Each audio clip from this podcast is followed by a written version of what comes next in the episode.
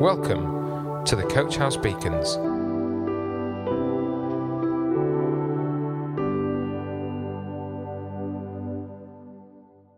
Hello, everyone. Welcome to today's Beacon.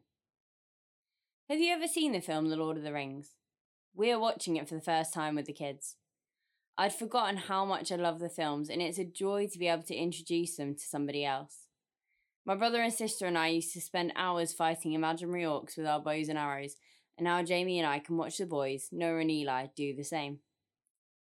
In the third film, Return of the King, there's a vital moment where Minas Tirith, the capital city of Gondor, is about to be under attack, and they need help from their friends in Rohan, another city. The problem is that the help is needed urgently, and Rohan is far away. So, what they have to do is light a beacon, a pile of wood in a tower that is lit to make a light. Once this beacon is lit, someone watching from the next sees it and lights their own beacon. This makes a very fast line of communication between the two cities. These beacons are placed strategically so they can be seen for miles around. They're on top of mountains, or at least high hills, so the next beacon can see them. This reminded me of a passage in Matthew. Jesus is in the middle of a Sermon on the Mount, and he says in Matthew 5 14 to 16, You are the light of the world. A town built on a hill cannot be hidden. Neither do people light a lamp and put it under a bowl. Instead, they put it on its stand, and it gives light to everyone in the house. In the same way, let your light shine before others, that they may see your good deeds and glorify your Father in heaven. We are called to be light in this world. So, what does light do? Well, it banishes darkness. There's so much that is dark in our world.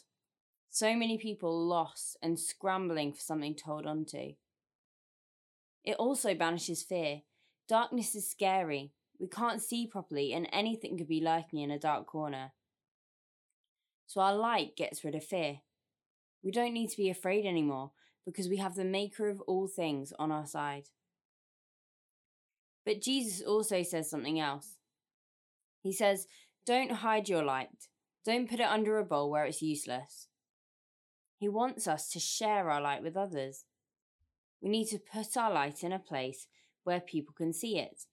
We need to be brave and confident with our faith. We need to take risks and invite others to share in it.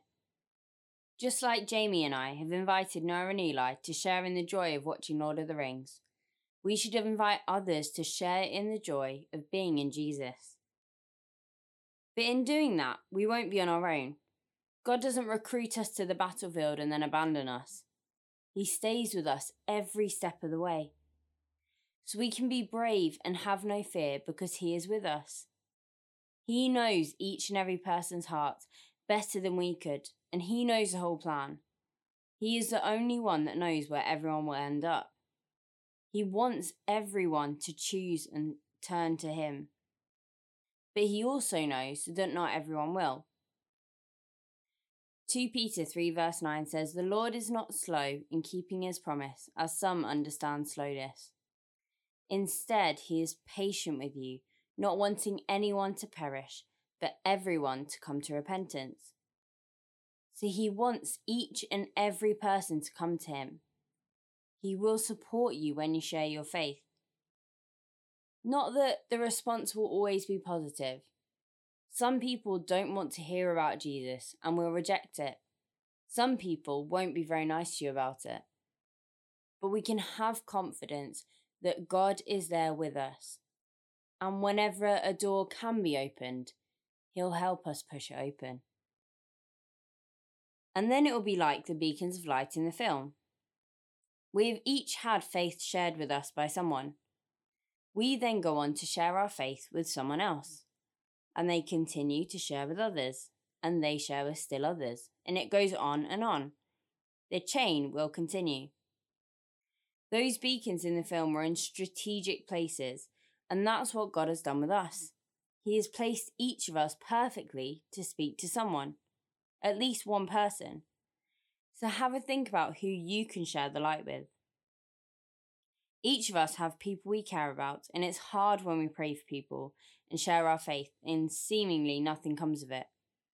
But we have to remember it's in God's hands, not ours. The other thing about us being light is that we need to be living right.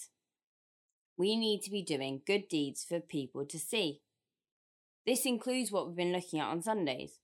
We need to submit to our authorities, something that's particularly hard at the moment with all the rules. We need to submit to each other and follow the will of God. Then people will see our lives and wonder what's different about us. We shouldn't expect others to live up to those standards or judge other people when they fail. We all do that. But we should do our best to live well ourselves. And why should we do this? Well, it'll help those living around us for sure. Living the Christian life is best for us and others, and the best life we could live. If we act like this, it'll be best for those around us as they will get the best of us. If we can share that with others, they will get the best life too. But it's more than that, it's also about their eternity. Even if someone gives their life to Christ on their last day on earth, they will be saved and be with Him for all eternity.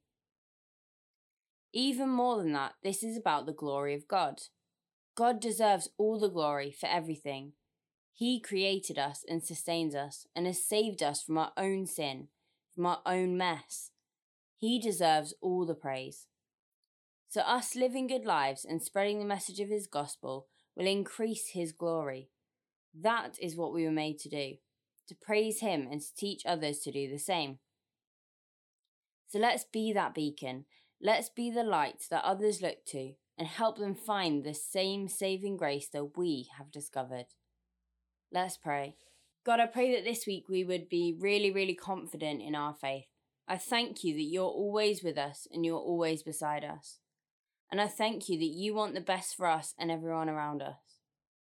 I thank you that you will always help us open doors where there are doors to be opened. And I pray that we won't be too discouraged where doors are shut, where doors are firmly slammed in our face. I pray that you be with us every step of the way. And I pray that we would step out and have faith in the fact that you are there. I pray that we'll step out and talk to others about you. And I pray that their hearts will be open to hear. Amen. Coach House Beacons the Coach House Church Daily Devotional.